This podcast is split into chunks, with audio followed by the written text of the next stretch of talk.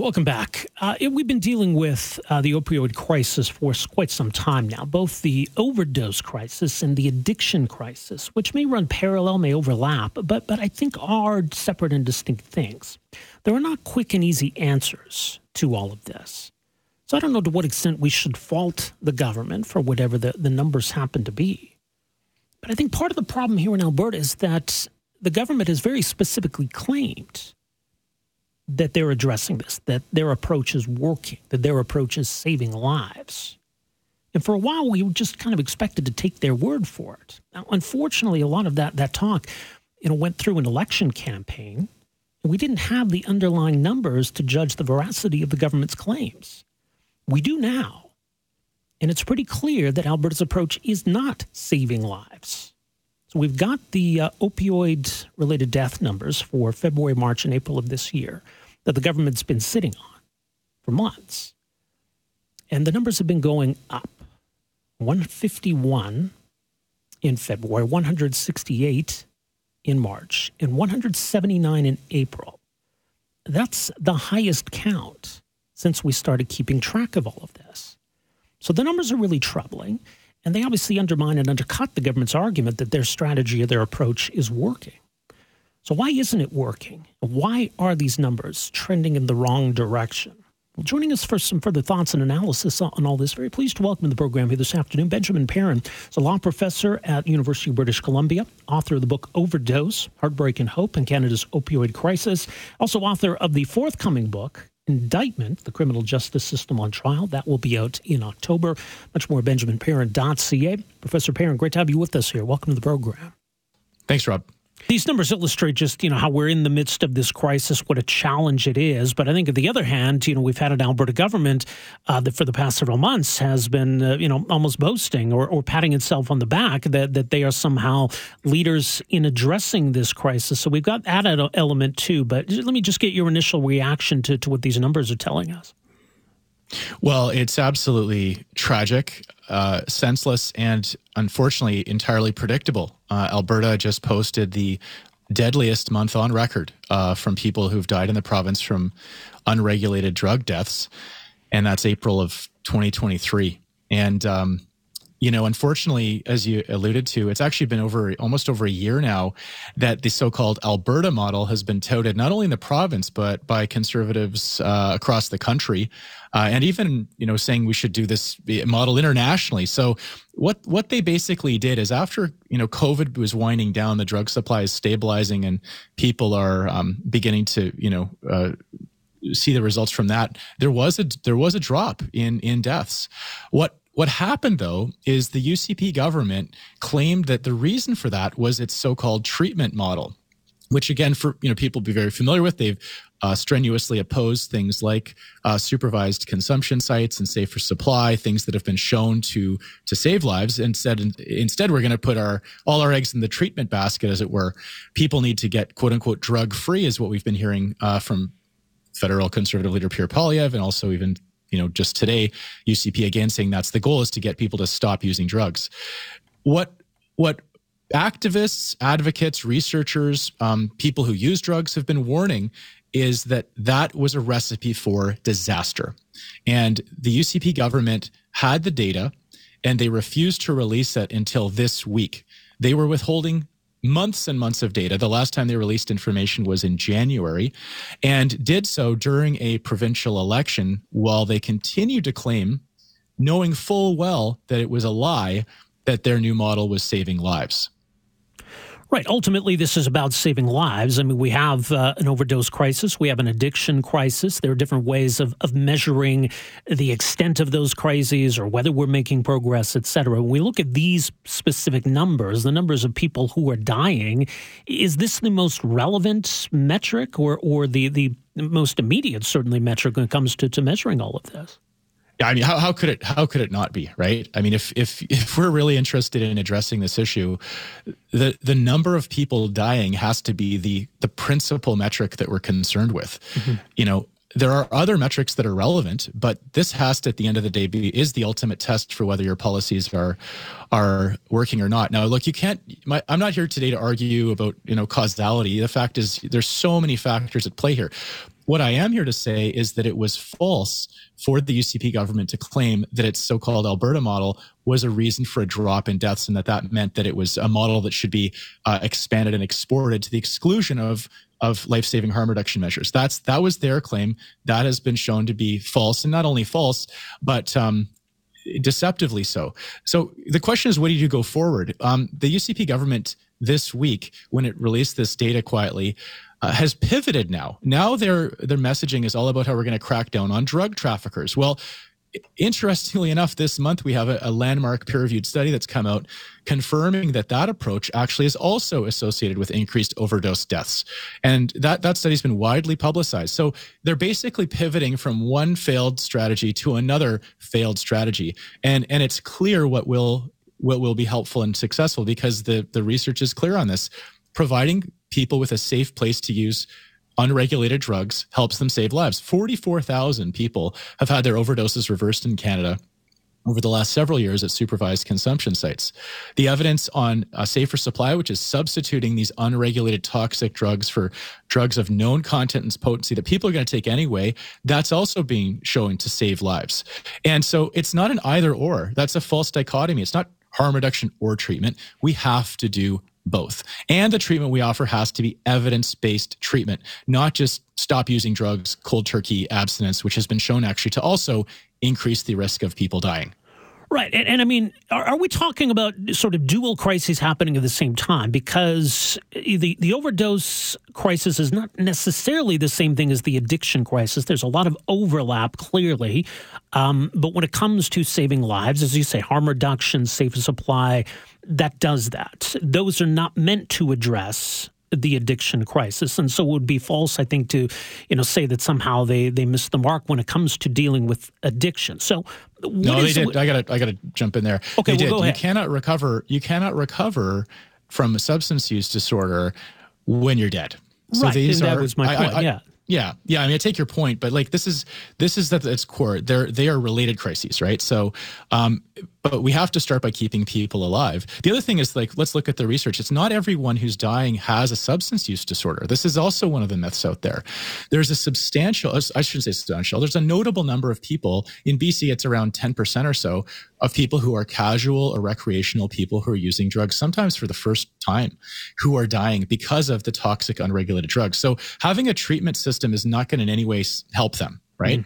And so that's where things like drug testing, safer supply, and safe places to use can come in, but primarily the first couple. And so you're absolutely right. We need to be looking at all these things. The problem is the UCP government has not done that. They're they're they're blinded by some sort of ideological or, or moral position that drug use is wrong and so people should just stop using. And as, as lovely as that as that would possibly be if that were the case that you could just say just say no uh, we've known for decades that, that that doesn't work and that there are better ways to support people to to stop using uh, substances when they are uh, ready to do so the other thing we haven't talked about is involuntary treatment, which um, has been a big campaign uh, issue and and legislation uh, introduced on in Alberta, and that also has been uh, widely criticized because it once again it, it increases the risk of people dying. And again, the the reason for these things is that if someone is stopping to use or um, decreasing their use of substances without other supports, that's the key, they are substantially at higher risk of dying. So, uh, you know, British Medical Journal article from years ago found that people who successfully completed a 28 day detox who had opiate use disorder were significantly more likely to overdose and die. So, this treatment is literally killing people. You mentioned safer supply, and I know there's there's you know been a, a, notion put forward that maybe that's somehow counterproductive in the sense that I, I guess the the argument is that some of this uh, safer supply that we're providing is ending up in the streets, and users are are just you know ending up back on the more dangerous substances. What, what have you made of some of these these more recent arguments against the safer supply approach? Yeah, I think we have to be mindful of in any public health intervention of of you know risks and unintended consequences. And people who are serious about safer supply programs, you know, discuss that, and there's protocols that are in place to address that.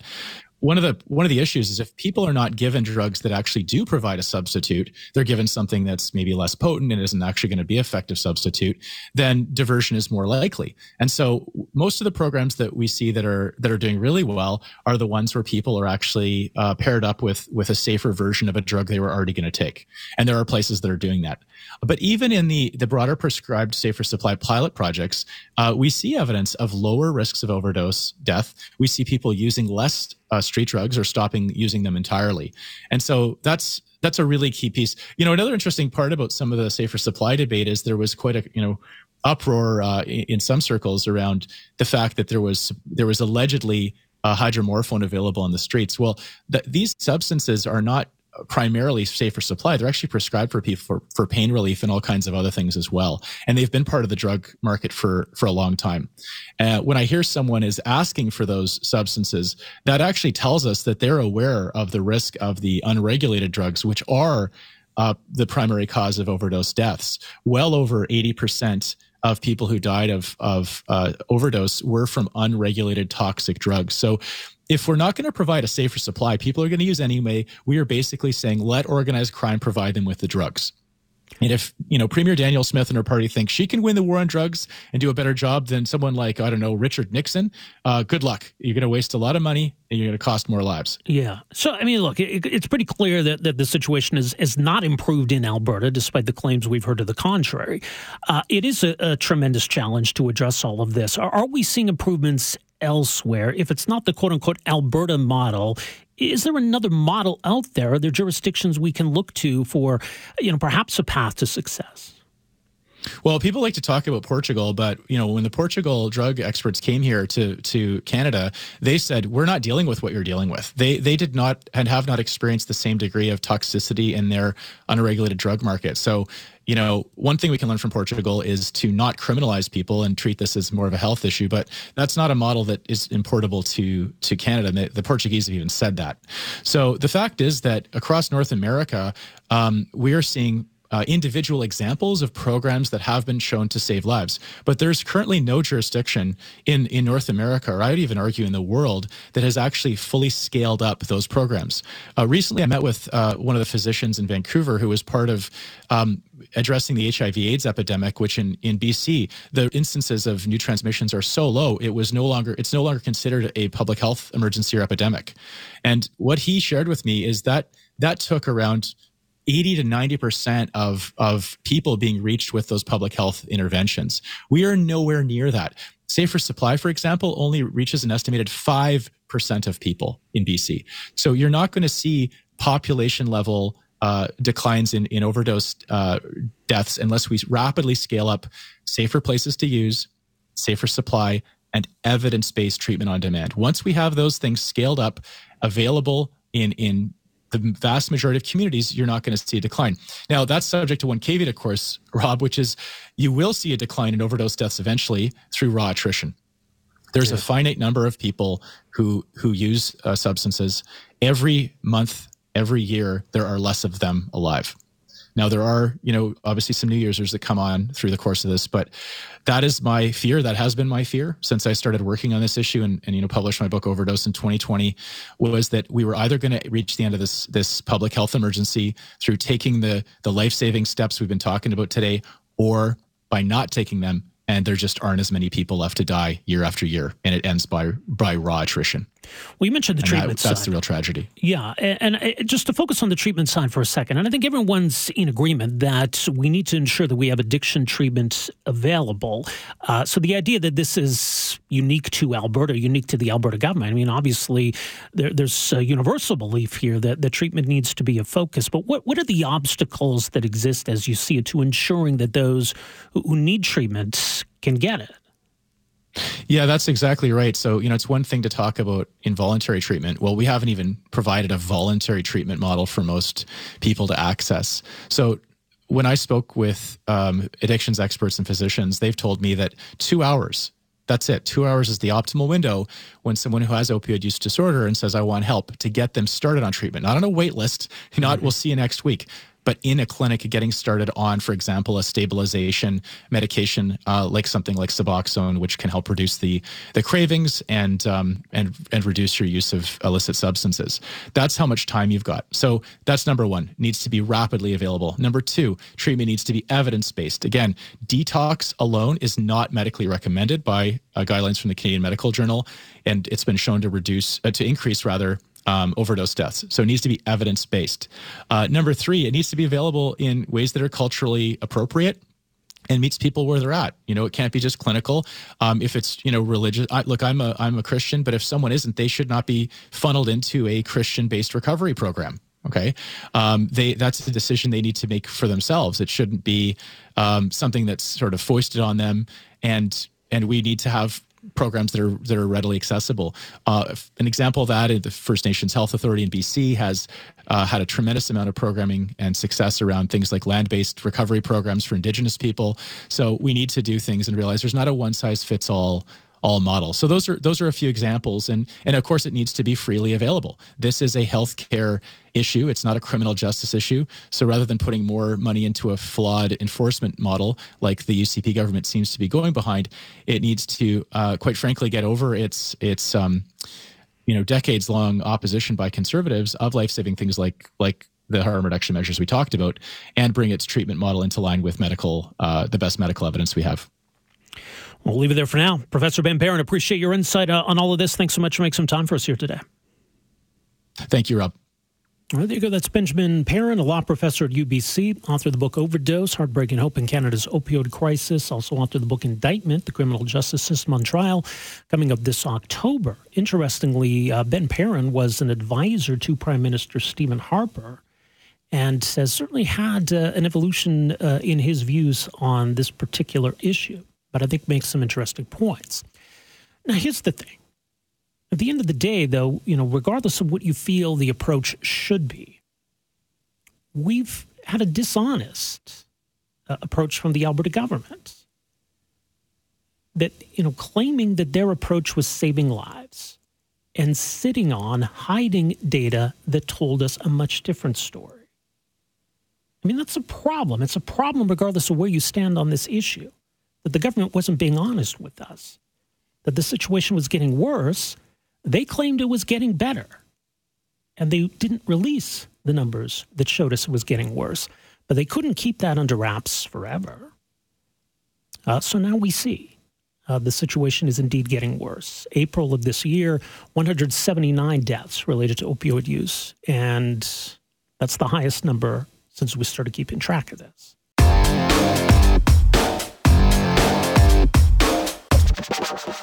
Still to come in this hour, we're going to talk about what's going on at one grocery store, Calgary Co op. And a few years ago, Calgary Co op came up with a really unique solution uh, to increasing concern about plastic bags and plastic waste. Let's develop a bag that isn't plastic, that might look and feel like plastic, but isn't. One that could be compostable. Uh, so they worked with a company called Leaf Environmental Products based here in Calgary. And they came up with a really unique solution. These green bags that you've probably seen if you shopped at co op, that you buy the till for, I think it was 10 cents, maybe now it's 15 cents. But it's pretty handy because you can reuse them. You can use them as a compost bin liner. You can put your compost in those bags. You can put them in the green bin. They're compostable and co-op worked with the city of Calgary to make sure that the green bins could take these bags, they could process these bags. Was great. So along comes the federal government and their ban on single-use plastics. Okay, this shouldn't be a problem. These bags are not plastic, do not contain any plastic. Yet somehow they fall under this ban. So Calgary Co-op after December 20th won't be able to offer these to consumers. Now here's the weird paradox in all of this. They're banned, but you can still buy them. You buy them in bulk. That means they have to be packaged in bulk. That means they have to be contained within some additional packaging, which means additional waste. So you can go into Calgary Co-op, you can buy a, a big bundle of these, and the bags will all be wrapped up in something. So you have to rip it open, throw out that waste, just to use these bags. Bags which are compostable, bags which contain no plastic. Like it makes no sense at all. I think what's really frustrating about it too is that here we have two private companies, Calgary Co op and, and Leaf Environmental Products, that came up with a really innovative approach. Like no government came up with this. They came up with it. Uh, with an idea that had some environmental benefits, an idea that had appeal to consumers, an idea that just made sense. So not only is it boneheaded policy from the federal government, it's the kind of policy that just crushes that kind of innovation. Like this is what we want industry to come up with. And and so that's what's so annoying about this on top of everything else. Why would a ban on single use plastics include something that isn't plastic in the first place? Like, just stupid from top to bottom. Yet, federal government's not relenting. Uh, they're not going to issue any kind of an exemption here, an exception, uh, despite the pressure from consumers, from the city of Calgary. I think that's uh, going to come up at City Hall tomorrow uh, some conversation around this because the mayor had reached out uh, to Environment Canada to no avail. So, unfortunately, that's where things are stuck.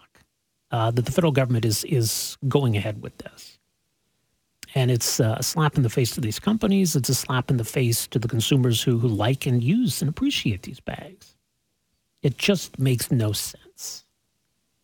So we'll hear from uh, the CEO of Calgary Co-op coming up in a few minutes.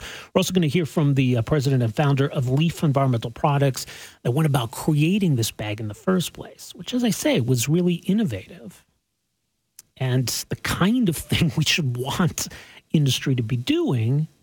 Instead, we're, we're going to tell them to stop. Anyway, joining us uh, for more is Ken Keelor, who is a CEO of Calgary Co-op, much more calgarycoop.com. Ken, good to have you with us here. Welcome to the program. Yeah, thanks for having me on the program, Rob. Uh, so, what is the status as of now? I guess nothing has really changed in terms of the rules that are going to come into effect later this year. Yeah, we are continuing to to dialogue uh, with the government at, at all levels, uh, Rob, and we continue to be hopeful that an exception will be created uh, for our compostable bags. Um, and so uh, the, the, dialogue continues, and uh, the deadline approaches. Though uh, December twentieth is when yeah. the the implementation kicks in, but we've been talking for a while now. Well, and I mean, even that deadline's a few months away. I would imagine there there would be a need for some some planning. You would have to start getting ready for that that change if indeed it is going to occur. So, in terms Absolutely. of your organization and your planning purposes, what kind of a timeline are you on here? Yeah, you're absolutely right about the planning. You know, Calgary Co-op is uh, North America's uh, largest retail cooperative with 1.2 billion in in revenues, 400,000 members who count on us. We're owned by our membership. Uh, where uh, in various lines of business these bags are used. We're in food and fuel. We're in the health and wellness business with pharmacy and home health care and uh, natural foods. We have recreational usage business, which is liquor and cannabis, and of course, we're in real estate as well. So everything we do has to be planned and mapped out months in advance. So at this stage, we continue to have the dialogue. We're asking for an exception to be made in Calgary, where we worked hard with the city of Calgary uh, over three years ago to uh, move to compostable bags and completely remove plastic mm-hmm. bags uh, from our checkout. So, just to give you an idea of the volume of change, 33 million plastic bags a year, or over 100 million plastic bags, have been kept out of landfill thanks to these compostables. So, uh, for our customers, who, there's hundreds of thousands of transactions every day. We have to work well in advance to figure out how to explain to them the change and how to seek their support because they know and love these bags. They've been using them in our stores and in their green bins at home for over three years, long before this ban was even even announced. So we're going to have these bags available for them, obviously till the 20th of December, and ideally later if we get an exception. But beyond that, our plan is to sell these bags in bundles so they will still be available to our customers. Mm-hmm. So bundles of let's say five bags that customers can buy at the uh, in the store, and potentially use in their green bins. Uh, customers could turn around uh, and ask us to put their groceries in these bags at the checkout and we would we would obey our customers. Uh, and of course, we'll have alternatives. So yeah. we uh, reusable bags, totes. Uh, we also have uh, produce bags that we launched uh, over a year ago now, which are reusable mesh bags in produce. I think what's so disappointing about all of this is just how unique this innovation was. And it seemed like a really creative solution to a problem we're trying to address. And, and that's not being recognized here. So let, us kind of go through that because, first of all, as you alluded to, and it's worth pointing out, th- these bags don't contain any plastic, right? They might look or feel like plastic bags, but there's no plastic in them.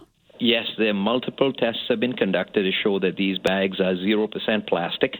We invested a lot of time uh, with the city of Calgary, worked collaboratively. The city endorses these bags. We have letters from our mayor and our councillors supporting us uh, recently uh, in our quest to, to get an exception. We worked with our supplier. He, they worked really hard.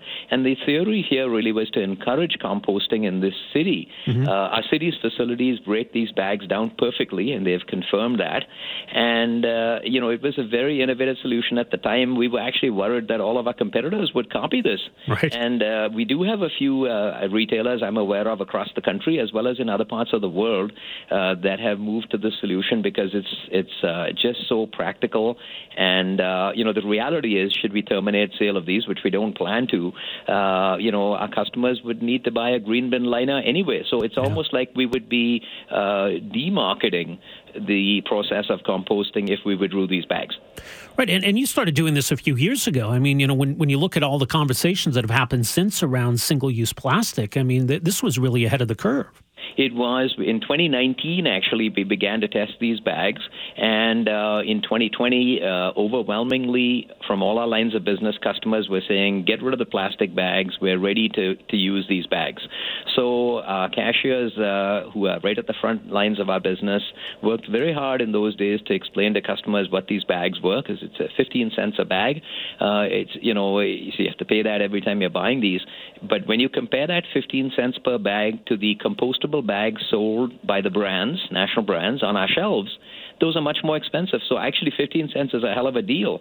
So our customers over three years ago began to use these. They're very used to them, and in fact now they will come into the store and uh, they pause at the checkout, and and the, the cashier says, "Do you want me to use compostable bags?" And they say yes mm-hmm. when they're out of bags at home, yeah. and if not, they bring their own reusable bag in uh, because they go, "Yeah, I got enough compostables at home to, to tide me over this month." So they're actually planning their uh, bagging like they never used to. Have, you got any kind of an explanation then from federal officials as to why they're not budging or why they view the bags the way they do? Yes. Well, first, I would say, and I want to make it very clear Calgary Co op supports the plastic bag ban. In fact, you know, you can see by the innovation we did that we were thinking about this years ago. So we are very supportive of the ban. What we're not happy with is the inclusion of our bags, which we found out purely because we were doing our diligence about a year ago. Uh, we engaged with Environment and Climate Control Canada when we heard about this ban, and we were just engaging to confirm that our bags were not included. you know, we, we were like 99.9% sure they weren't because we were we had done a good thing. Yeah. We didn't expect to get our knuckles rapped, and they said no, they're included included. So then we learned that there are uh, several municipalities across the country where these type of bags uh, are not easily separatable in the uh, you know when when when I guess the garbage is picked up and compostables are picked up. So we confirmed with the city at that time, and the city said, yeah, our facilities, our processes, and technologies do support these bags 100%. And in fact, we'll give you letters of support if you need them. Mm-hmm. And so uh, we've been, uh, you know, that's the explanation we've received each time. Uh, we were told there was some consultation, but the consultation was during the COVID time frame when we were extremely busy as an essential service. Our city did provide feedback to, uh, you know, Environment Climate Control Canada during that time frame, but for some reason, uh, there's not a willingness to budge on this. Uh, and we're quite disappointed. Uh, if you talk to our customers and our members, I'm sure they would petition the heck out of this if they heard about it. Our challenge in December, by the way, December 20th, that is the busiest week in retail in the whole year. Our challenge is going to be explaining this to them so they don't feel like Calgary Co-op has pulled the rug out from under their, their feet. Let's hope something changes uh, soon. In the meantime, much more at calgarycoop.com. Ken, thank you so much for joining us uh, here today. Appreciate you making some time for us. Thank you very much, Rob. Have a great day. Bye bye. Or you as well. There you go. That's uh, Ken Keelor, CEO of Calgary Co op. So, I mean, they're hoping that maybe some common sense can prevail here. Otherwise, they they uh, got to start making plans for a, a, switch here. Now, we'll find out more in a few minutes uh, how these bags were developed in the first place, because it wasn't just Calgary Co-op wanting to do this; it was being able to find a partner that could make it happen. So we'll look at that side uh, coming up after 1.30. Look, and a few people are saying, well, what if Calgary Co-op just ignores these rules? or somehow the Alberta government can do something like wave the Sovereignty Act wand around. Look, at the end of the day, these are the federal rules and regulations that are going to be in place. And we can all agree that they're stupid. But at the end of the day, it's Calgary Co op that would have to go out on a limb and say, we're just going to ignore federal regulations, which uh, entails all kind of risks. So that all falls on them. Uh, so I can't imagine uh, that they would want to do that. And I'm not really sure what the Alberta government or, or the rest of us can do to that end. Um, so, like I said, we'll see what, what happens uh, in the coming weeks here. Coming up after 1.30, we'll chat with uh, Jerry Gao, who's uh, president and founder of Leaf Environmental Products, and find out a bit more about their role in creating these bags and how they feel about all of this. So, as mentioned, December 20th, so when the uh, single-use plastics ban rules and regulations all come into effect. And for now, as it stands, these bags made by Leaf for co-op that contain no plastic whatsoever, fully compostable here in Calgary, uh, will be banned.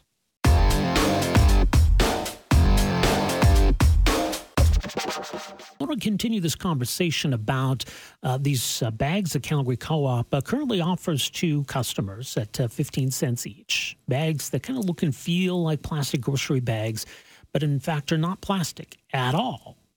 Uh, these bags are fully compostable. We heard from uh, the CEO of Calgary Co-op, and he talked about you know making sure that they worked with Calgary officials so that the green bins, the the composting facilities, could handle these these bags, and they do. City of Calgary is very supportive of, of Calgary Co-op. But it was one thing to have an idea for this, and it was another thing to make it happen. Uh, so that's where our next guest uh, and his company comes in. Uh, because they worked with uh, Calgary Co-op to develop these bags and to make sure that they are not plastic. And that's a real focus uh, of the work they do. So I want to bring into the conversation here this afternoon Jerry Gao, who is uh, president and founder of Leaf Environmental Products. Uh, Jerry, great to have you with us here. Welcome to the program. Thank you for having me. Uh, so let's go back to the beginning here. This uh, relationship with Calgary Co-op. I, I, assume that maybe they approached you, or, or how did this all come about to begin with? Um, so a, a, quick introduction about uh, myself and my company. So actually, um, I'm back. Uh, my background is actually in accounting and finance, but um, um, I loathe single-use plastic. Um, I grew up uh, in Vancouver, and um, when I was a kid, we never. Uh, the beaches were clean, and you know people went down to Kitsilano and and to Wreck Beach, to Spanish Banks, and uh, everybody seemed to have a really good time. But over time, I noticed more and more plastic on our beaches, and started to realize it wasn't people littering; it was actually washing up shore. So um, I have a huge problem with uh, single-use plastics. Uh, I despise them because uh, we're making something single-use out of a material that was designed to last for a very, very long time. So I started this company, uh, Leaf, about seven years ago with a mission to eliminate single-use plastics uh, from our society.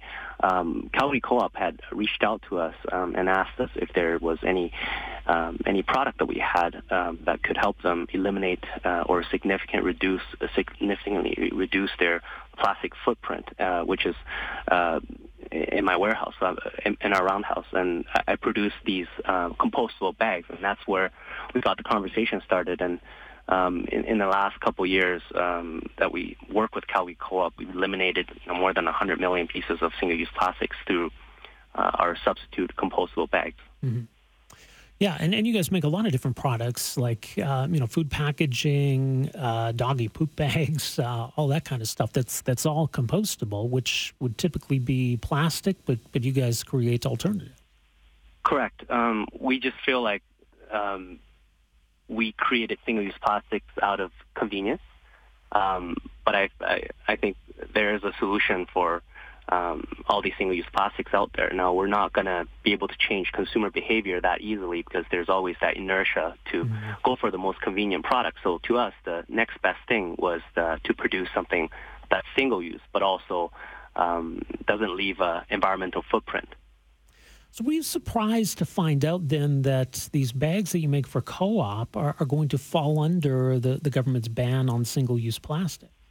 I was. I was extremely surprised. Um, so um, uh, on my uh, on my spare time, I, I love. Um, I'm, I'm kind of a waste nerd, so anything that has to do with environmental policy, especially relating to um, plastic elimination uh, and uh, plastic reduction policies, I'm pretty active in. Uh, so when when our our uh, federal government started um, talking to the public, uh, doing the consultations for for single-use plastics and, and how they should implement the ban. I was um, naturally part of that conversation. Um, uh, as well, I was very fortunate to have an invite to that. Um, but the more I I um, became part of the the more I participated, uh, the more I realized, hey, they kind of um, have the wrong information about this product, and uh, we tried quite hard uh, to give them uh, tons of peer-reviewed data uh, tons of uh, case studies in uh, various dis- different jurisdictions in places, various OECD countries that are that are quite similar to Canada. Um, so we were quite surprised at their final decision to include um, our compostable bags as a as a non-conventional plastic is, is the term they use in their ban. That's a weird term because I mean, something's either plastic or it isn't. This these bags contain no plastic. So what what does that term? What is that supposed to mean? Non-conventional plastic. That's our question for them as well. It, it seems like uh, everything that's not um, polyethylene based um, has been lumped into this one single category called un, uh, unconventional plastics. But we've gone uh, one step further, and uh, in addition to the to the third party testing that we did um, to get certified as a compostable product with uh, with the BPI, uh, we've actually um, done our own independent testing with SGS, which is one of the biggest um, third party testing labs in the world, to show that there is no plastic in the product at all. So, uh, yeah, it was it was quite surprising to us that uh, it unfolded this way. What's your concern as to what this might do to this kind of innovation? Like this comes, you know, you're a private company, Calgary Co-op's a private company. You guys come up with this product, and you know, unfortunately, it feels like instead of encouraging this, we're we're kind of discouraging this. We're getting in the way of this. Uh, it's very unfortunate. Um, there's a couple of things that uh, immediately um, we had to stop doing uh, because of this ban. So. Um, in terms of producing these compostable resins, um, we've had them for a very long time in the world. Um, about uh, almost three decades ago, uh, a company by the name of BASF um, in in Europe came up uh, came out with this uh, compostable resin to uh, tackle uh, the problems of single-use plastic, especially in, in, in, Europe because of you know their density and, and how much they how much of this of single-use plastic they produce.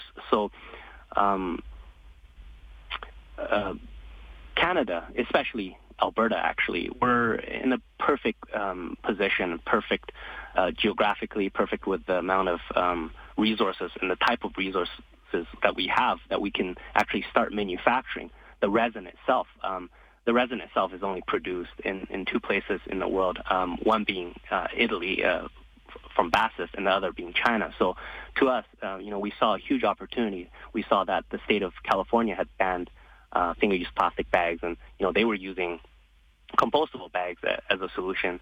Uh, we saw in other jurisdictions around the world that um, you know everybody kind of seemed to be going this way because of um, the efficacy of, of this solution. So our plan was actually to uh, start manufacturing upstream to to make the, the resin and and hopefully you know export um, this environmentally friendly solution um, to the rest of the world. But since we're being shut off at the domestic level, it, it's quite hard um, to um, to to move forward with that. Um, the second thing is it it really forced us to look at what we could do because we're um, you know we still have to pay our bills. So we looked at the government's regulation and, and uh, we try to figure out what is the government, what direction do they want us to head to. So um, if you read the science assessment by Environment Canada, uh, they're proposing that by by um, outlawing single-use plastics, uh, especially plastic bags, in the next 10 years, we will a- be able to eliminate about 1.4 to 1.5 million tons of plastics from our society. But um, their their recommended solution was let's just replace them with with um, paper products. So we saw that in their study, um, in addition to eliminating you know 1.5 million tons of single-use plastics, they're saying you should replace it with paper and reusable bags. Um, reusable bags are great, um, but I I think there's still room for um, for another product because uh, let's face it, we all have a, a drawer full of a drawer full of um, uh, reusable plastic bags, and a lot of yeah. uh, I would say 99.9 percent of these reusable bags are are made from recycled plastic, but they themselves aren't recyclable because um, they they're made from a plastic composite. So um, it's very hard to recycle. Um, the other thing the government wanted us to do is to uh, to replace it with, with paper bags. But uh, as we can see, um, it takes about you know 700. Uh, it, uh, a single tree makes about 700 paper bags. So uh, to replace the 16 billion pieces of uh, single-use plastic bags that we, we use currently in our society, you'd have to cut down approximately about 200 million trees in, in the next 10 years to to make enough plastic bags to to be a substitute. Um, so we've started to uh, to look at paper bags uh, and, and marketing paper bags as an alternative to our clients, um, much to much to their display, dismay because uh, most people thought, hey, you know, we have this product that's working perfectly. It's uh, most municipalities in in Canada approve it. Uh, we have uh, approval on specifically on the municipal municipal level, especially from the city of Calgary, uh, to say that hey, th- these bags aren't plastic. They they help with uh, the organics program because mm-hmm. it encourages people to um, to collect their their compost. It makes it easier instead of um, you know lining it with with lining our compost bins with with, with um, newsprint. It's just an easier way to do it. So um, w- we were forced to to look at alternatives that uh, to us aren't um, a very good solution because we changed from paper bags to to, to single-use plastic bags in the 80s because um, we wanted to save more trees. But now we're saying let's cut down, you know, 200 million trees in the next 10 years to make paper bags. So to us, that was um, we were we were quite uh, surprised. Well, yeah, no kidding. And I mean, further to that, because, you know, co-op will be able now to sell these bags in bulk instead of, you know, selling them individually to, to customers. So I would imagine then that's going to mean a pivot to have to come up with some kind of packaging to sell these in bulk. What, what is it going to mean for the production side? Uh, the production is, is quite easy. Um, we're more um, at, we're more perplexed at um, the position that environmental Environment Canada has taken on this to say that uh, it's perfectly okay to sell them off the shelf, but yeah. um, to sell them at the till um, for uh, for people that want to bag their groceries at the till, uh, it's it's against the law. So, um, and they made that perfectly clear to us. They said, "Hey, you guys can keep selling it um, on the shelf," and you know, to us, we said it's exactly the the same thing. It, it works the same. It it performs exactly the same. So why can't we have it? And I believe the word um, visibility was was used uh, multiple times in, in, in those discussions. So uh, you can imagine our frustration. Oh, yeah. I, I think we share it. Uh, Jerry, we'll see where this all goes from here. Much more on your company, the work you do. It's LEPI Canada, lepicanada.com, Leaf Environmental Products. Uh, Jerry, thanks so much for joining us here today. Really do appreciate this. Thank you so much for having me. All the best, Jerry. Take care. Uh, this is Jerry Gao, who's uh, founder and president of Leaf Environmental Products, lepicanada.com. And, and they do some really interesting stuff. And so this is a, like a market response to addressing this problem that the government says wants to be addressed. And they just said, yeah, but we don't like the way you're doing it. So now we're just going to crap all over it. It's just, yeah, it's ridiculous at so many levels.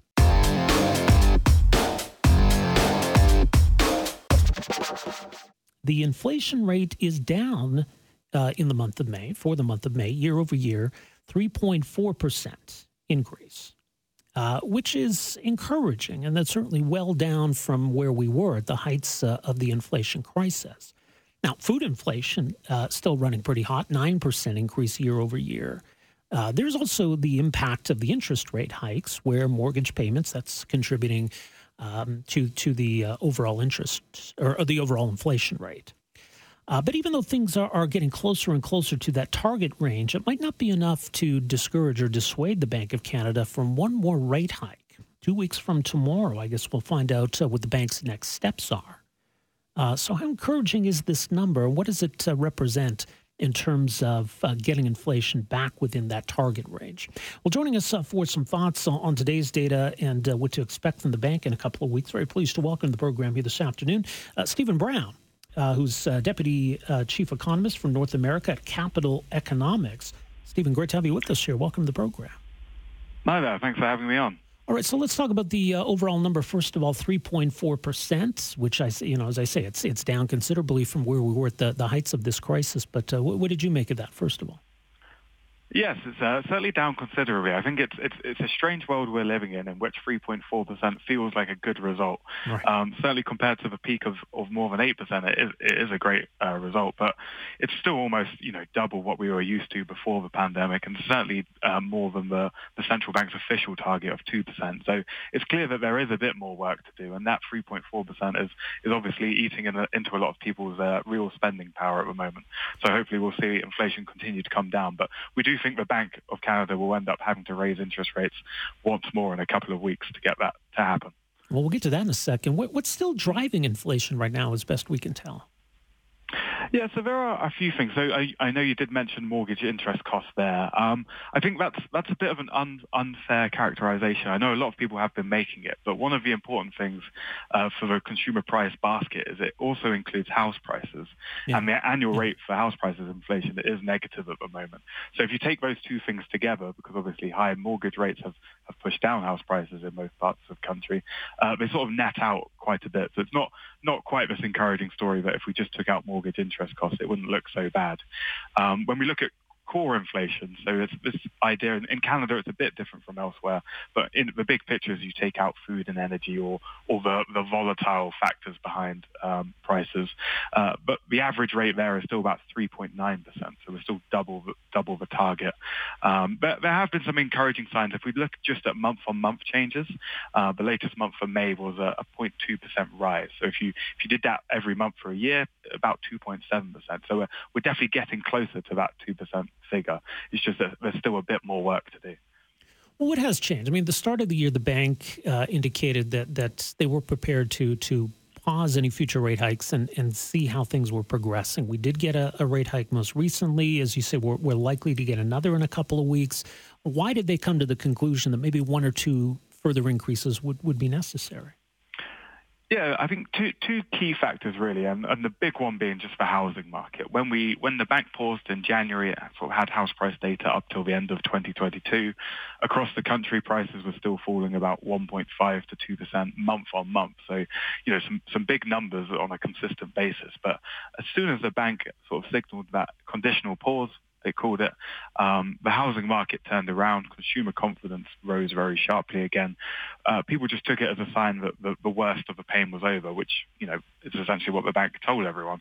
Um, the problem is that, that that has then sort of acted as this trigger for a not not a stabilized stabilization in the housing market, but a rapid turnaround. So we're seeing prices rise by over 2% month on month in May.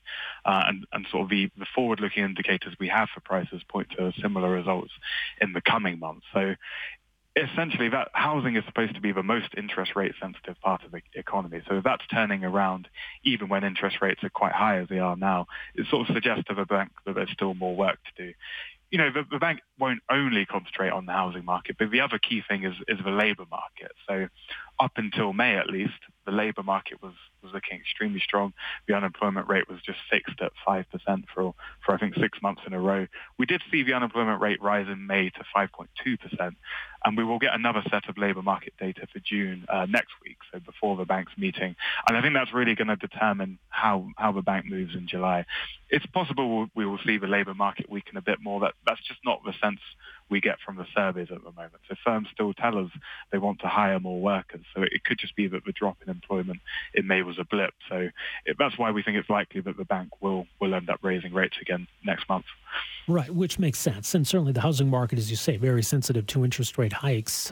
I do wonder about you know food prices and, and grocery prices because you know the, you know nine percent was the uh, you know the food inflation rate for May, so that that still remains pretty hot, and I would imagine that's much less sensitive to interest rate hikes. Uh, that that's got to be a source of frustration, maybe even for the Bank of Canada, that that remains an issue.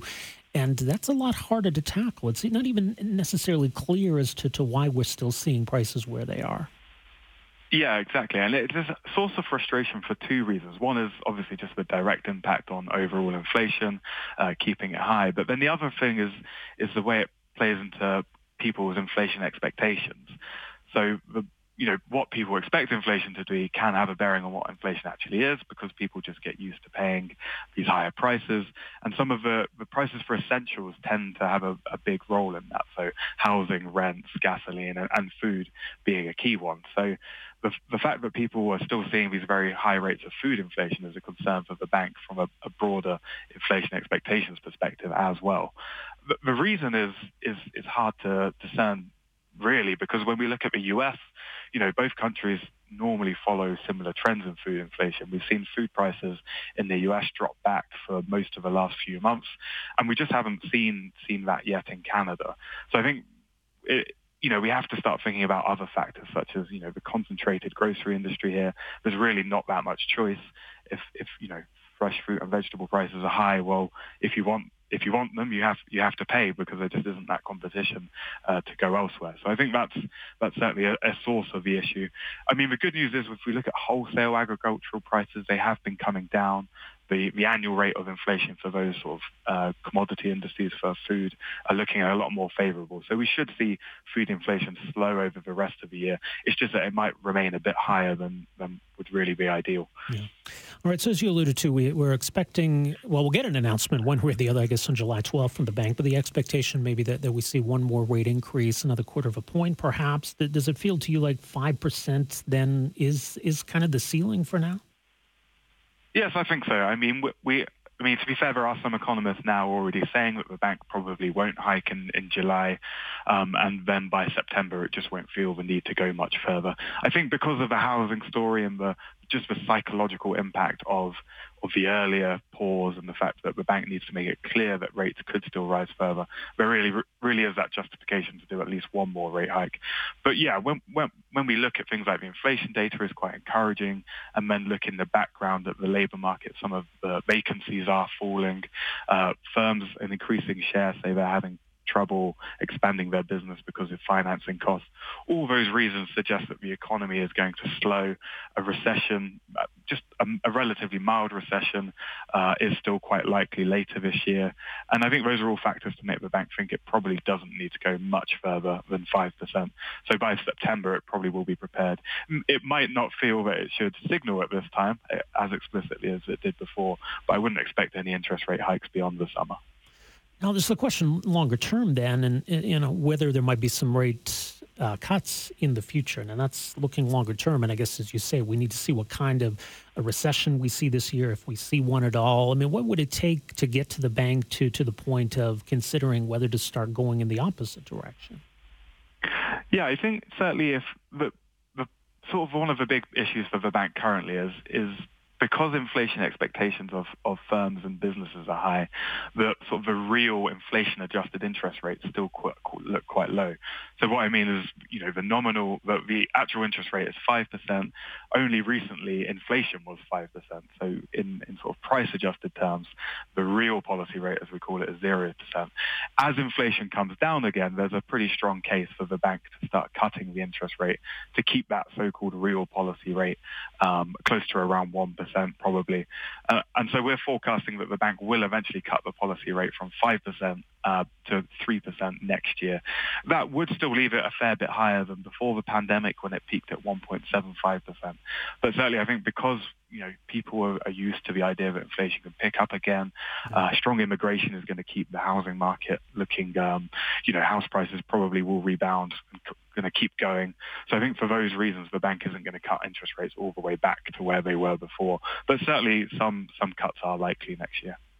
All right. Well, we'll see what happens in a couple of weeks, first of all, and, and beyond. But uh, we'll leave it there for now. Much more capitaleconomics.com. Stephen, appreciate the overview of all this. Thanks for joining us here.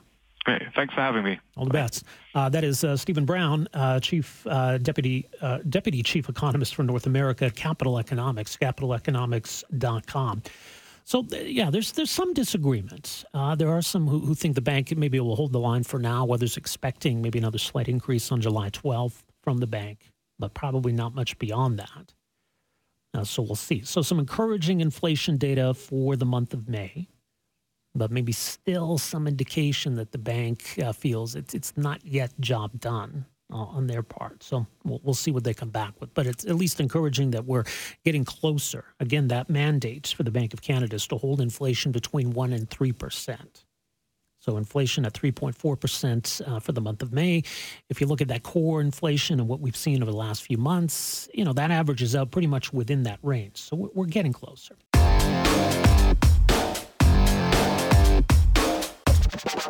So, as StatsCan pointed out today, uh, food inflation is still running hot, 9% year over year.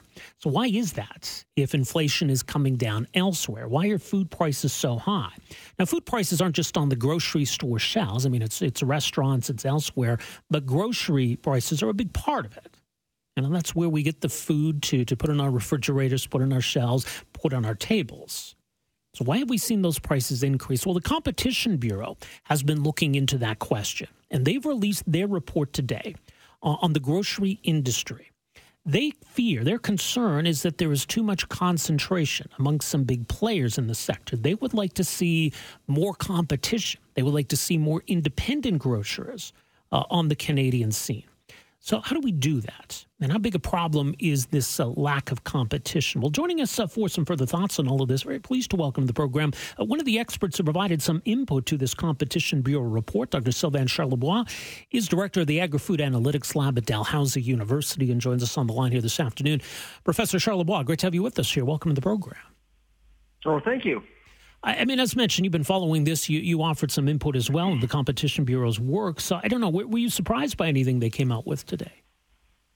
Not really. Uh, I mean, uh, as we were talking uh, with the Bureau, it became clear to us that this study uh, was very much for the Bureau itself.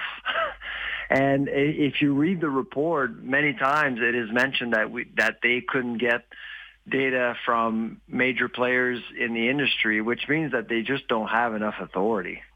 And and that's the that's the biggest problem, I think. And and of course, nobody will actually uh, will admit that they don't have enough authority. And uh, but it is it is a report that will be read by parliamentarians, and and they are reviewing the Competition Act right now, and and we are talking about again the bread scandal and uh, some collusion going on, uh, potentially beyond just bread.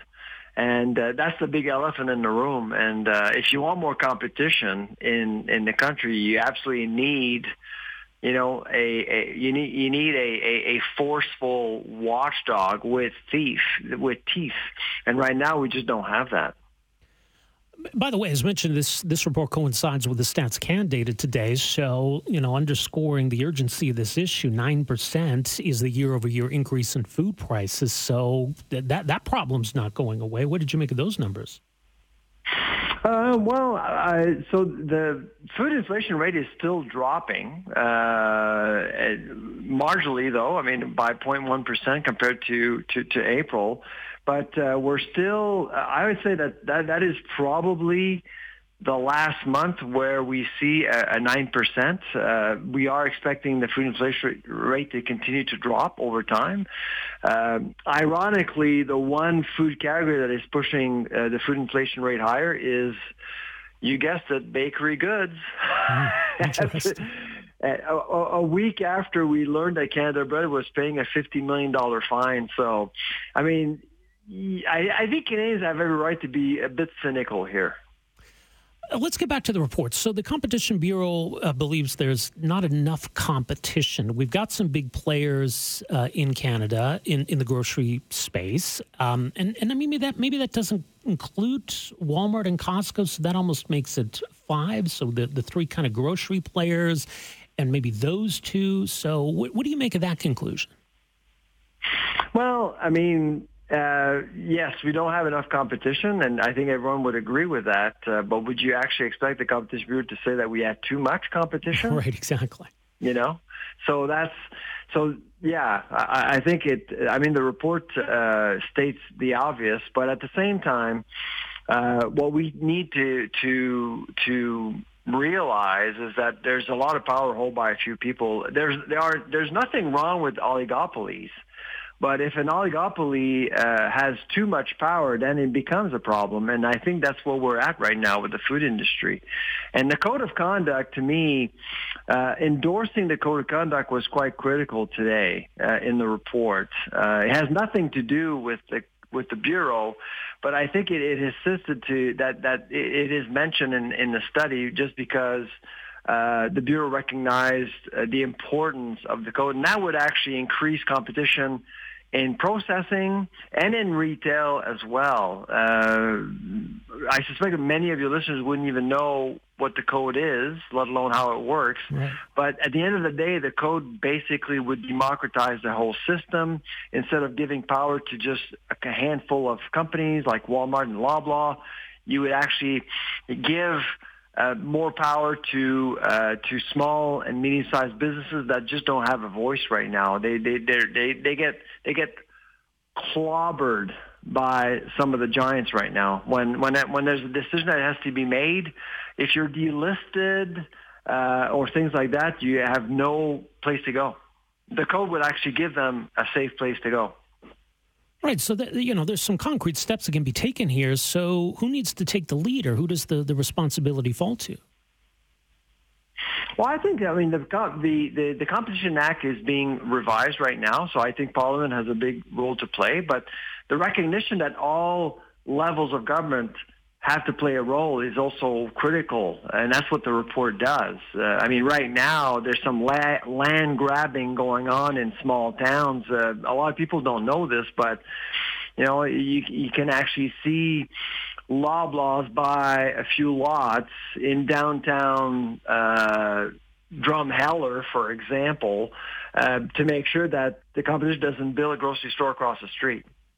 It's happening. I mean, it's happening everywhere.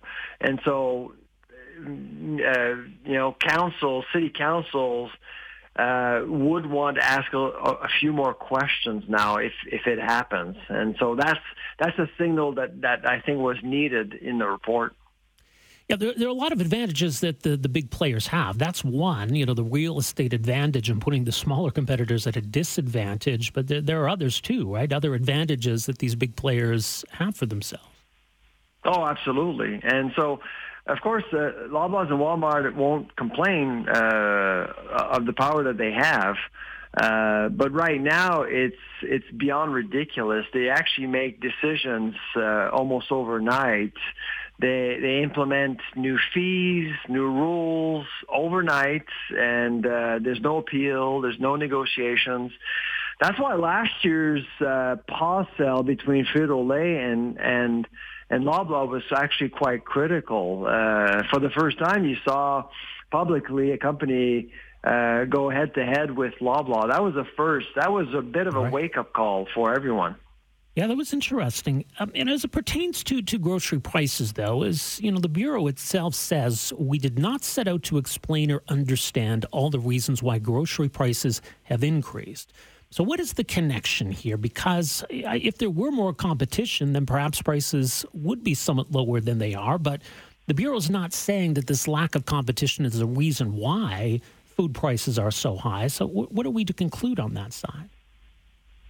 Well, that that's the thing, and, and that's why I mean, a couple of weeks ago, the House of Commons actually uh, uh, tabled its report and uh, talked about the windfall tax uh, uh, tax, saying that if the bureau finds any evidence of gouging, then we should we should implement a windfall tax. But the the mandate, the study itself, had nothing to do with with assessing profiteering at all. Yeah. Uh, I, I think this old greedflation campaign was was a false debate. Mm-hmm. It, it, was really uh, you you looked at a company or a set of companies dealing with uh, with new costs essentially, and, and a, a, very complicated world. Canada still has one of the lowest food inflation rates in the world. Uh, one, but with the bread story, that's a real problem. I think the food industry has a price fixing culture problem. Uh, we've normalized, I think in industry, we've normalized price fixing.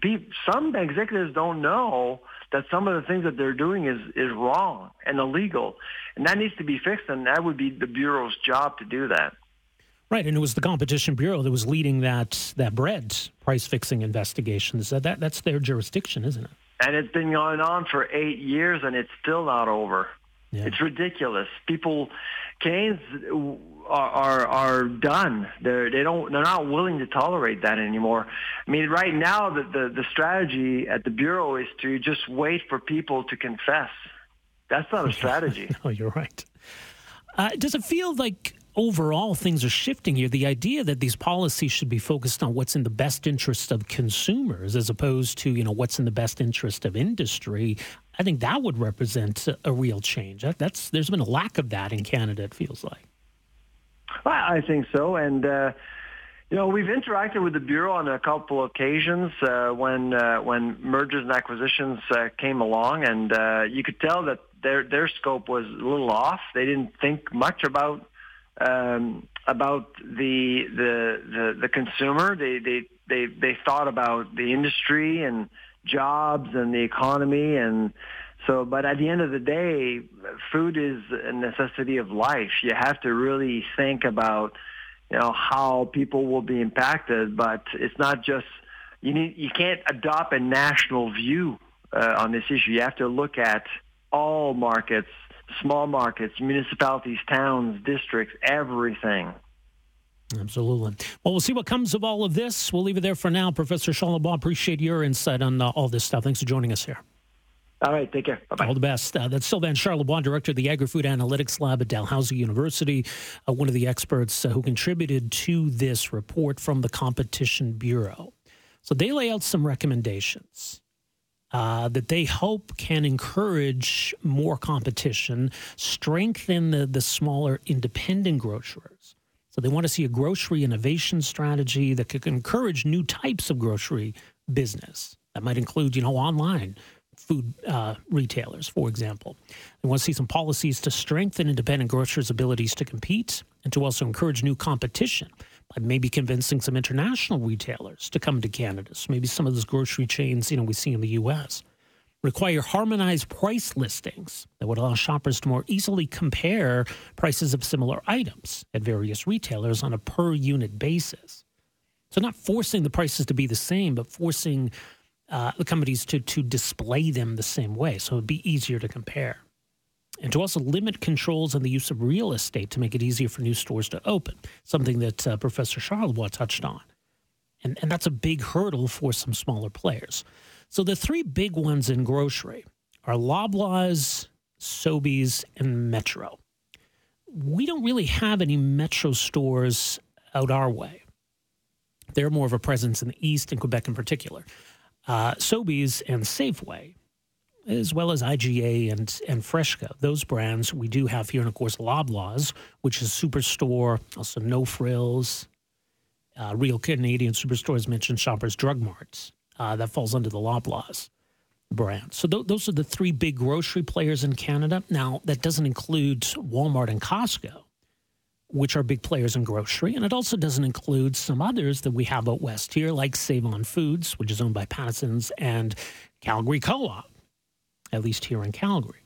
Uh, so there are those two other big players, at least here, uh, that add to some of that competition. Thanks for downloading and listening to the podcast. Don't forget to subscribe, rate, and review for free at Apple Podcasts, Google Play, or wherever you find your podcast. You can also find me on Twitter at Rob Breckenridge, and you can email me, rob at 770chqr.com. Talk to you next time. For most of us, crime is something we see on the news. We never think it could happen to us until it does. Loved ones are gone, and for the survivors, the scars will never heal. I'm Nancy Hixt, a senior crime reporter for Global News. And on this season of Crime Beat, I'll take you inside some of the most serious crime stories I've covered. Season 6 of Crime Beat is available now on Spotify, Apple Podcasts, Amazon Music, and all podcast platforms.